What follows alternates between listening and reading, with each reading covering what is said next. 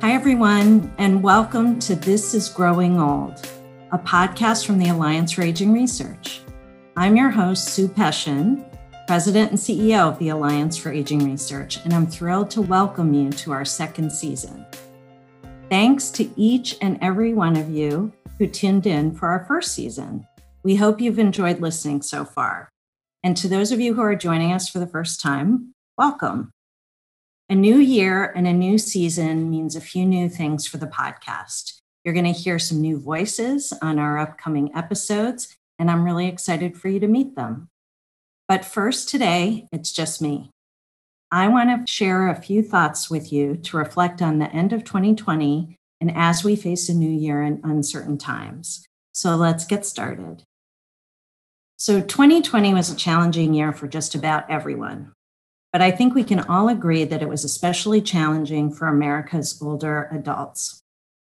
80% of all COVID related deaths were people aged 65 and older, showing that the pandemic was impacting our older family members and friends more than any other single group of people in the United States. In 2020, the Alliance worked to help older adults during the COVID 19 crisis in a variety of ways, by providing reliable information and support about ways to reduce risk, recognize symptoms, and where to reach out for help. Despite all the information, though, that I had access to on COVID 19, I wasn't able to prevent my mom from getting it. My mom lived in Pittsburgh, where I grew up, while I live in Maryland with my family. My mom is 79 years old and she has mobility issues, which my stepdad helped her with on a daily basis. Unfortunately, my stepdad Lee got into a serious car accident in early November, putting him in the trauma ICU. My mom needed help at home, as well as transportation to go to and from the hospital. So I secured home care from a local group. I knew that home care workers didn't have access to PPE like hospital staff did, and that we were taking a risk. After two weeks, my husband and I traveled to Pittsburgh to bring my mom to our home in Maryland. And without knowing it, my mom had been exposed to COVID 19, as had we, and everyone in our house ended up getting it. My husband and I were down for the count for just a few days, but that was it. And our kids were mostly asymptomatic. But after getting progressively worse for two weeks, my mom ended up in the hospital for five days. She had pneumonia and needed oxygen, plus the full regimen of therapeutics and ongoing rehab to recover her strength after. It was terrifying, but we're incredibly grateful that she made it through. Unfortunately, my stepdad, Lee, passed from his injuries on the last day of 2020, and we miss him terribly. Many people experienced unimaginable losses this past year. And to those of you listening that suffered sickness or loss, we at the Alliance are thinking of you and our hearts go out to you. Please reach out and connect with us if you need help, and we'll do our best to help. Although it was a tough end to a tough year, I'm thankful for a lot. We had friends and colleagues who sent meals and checked in with us healthcare professionals that took excellent care of my mom, the researchers and the companies that developed the COVID 19 treatments she received, and the regulatory agencies like FDA and CDC that made sure they were safe and effective for use. The ramp up of COVID 19 vaccine distribution is extraordinary, and it's a much needed dose of hope and in December, we at the Alliance were thrilled to help launch and co convene the COVID 19 Vaccine Education and Equity Project with Healthy Women and the National Council on Black Aging, two very well respected national groups. The project is made up of more than 125 organizations, and our mission is to provide information about the clinical trial process, regulatory review, distribution and access to COVID 19 vaccines in a way that promotes equity and trust. And I invite you to check, check it out at covidvaccineproject.org. Another issue we're really passionate about is reducing out of pocket costs for Medicare beneficiaries. For older Americans who receive drug coverage through Medicare Part D, There's currently no annual limit on out of pocket costs, and this is a huge problem. One in five adults aged 60 and older report struggling to pay for their prescription medication, and nearly one in four adults with a chronic condition report that they stopped taking a prescription medication due to the cost. That's not acceptable. Not filling, delaying, or curtailing the use of prescription medications can have life threatening consequences. So, the Alliance for Aging Research started Project LOOP, and LOOP stands for Lowering Out of Pocket. And we started this in 2020 to urge Congress to act immediately to address undue cost burden on older Americans. Project Loop advocates for the creation of an annual cap on beneficiary expenditures and cost smoothing, which would allow patients to spread out expenses over a period of time rather than having to pay all at once to lower out of pocket cost burden in Medicare Part D. In 2021, we're looking for personal stories on high out of pocket costs in Part D. And if you or someone you know wants to share their story with us, send us an email to let us know you're interested at info at agingresearch.org. And we'll give you more information on how to go about submitting your story.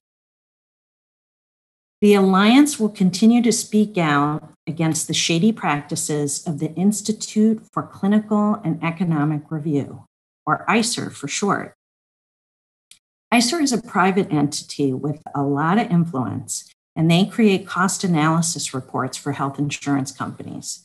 The health insurance companies use the ICER reports to justify denying patients access to innovative medical treatments.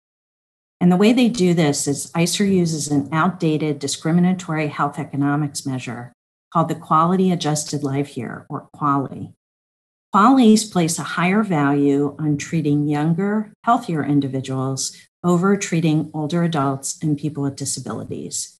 And I encourage you to visit icerfacts.org to learn, learn more, sign up to get our alerts, and get involved. All right, now I want you to mark your calendars because we are looking forward to Heart Valve Disease Awareness Day on Monday, February 22nd. So it's just a few weeks away. And for those of you who don't know, Heart valve disease involves damage to one or more of the heart's valves. While some types aren't serious, others can lead to major complications, including death. And these problems increase with age. About one in eight people aged 75 and older are estimated to have moderate to severe heart valve disease. And unfortunately, awareness of heart valve disease is alarmingly low. We talk a lot about heart attack and stroke, not too much about heart valve disease. So, the potential seriousness of the condition and the current lack of awareness are the reasons why the Alliance partnered with other national organizations to have Valve Disease Awareness Day listed by the US Department of Health and Human Services on its National Health Observances calendar. That just means it's official. So this year, we're going to be celebrating our fifth annual observance virtually and everyone is welcome and encouraged to join us. You can visit valvediseaseday.org for more information. It's going to be shown right on the website. And we'll also be talking more about Valve Disease Day in our next episode of the podcast. Also in 2021, the Alliance is, is expanding our Talk Nerdy to Me program. Nerdy stands for Nurturing Engagement in Research and Development with You and it's an annual program funded since 2017 by the Patient Centered Outcomes Research Institute, also known as PCORI. And our goal is to train older adult patients and family caregivers to use their experience to improve the research process and learn how to best advocate for themselves and others. Research shows that involving older adult patients in decision making about their healthcare leads to better patient outcomes and better satisfaction with care. Older adult patient and family caregiver engagement in research is more critical than ever to the Alliance's overall mission. Last year, we were excited to train 40 older adult patients and family caregivers, and we look forward to training even more in 2021. And it's going to be virtual again this year, so we can have people from all over the country. If you're interested, please visit us at agingresearch.org slash nerdy and get nerdy with us. So, we know that there are still a lot of challenges with COVID 19 ahead of us in 2021.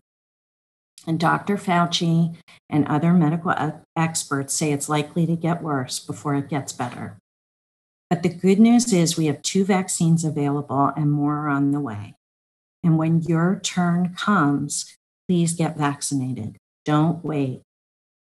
Continue to wear a mask. And in fact, the latest research suggests we are even safer if we double up and wear two masks.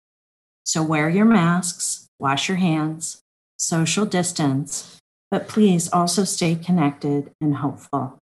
We promise to do the same and to continue championing science because science is what's going to save us.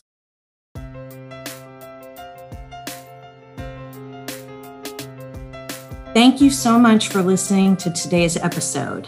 If you're enjoying This is Growing Old, we encourage you to subscribe and rate us on Apple Podcasts, Spotify, Google Podcasts, or anywhere else you listen to podcasts. Thank you and have a great day.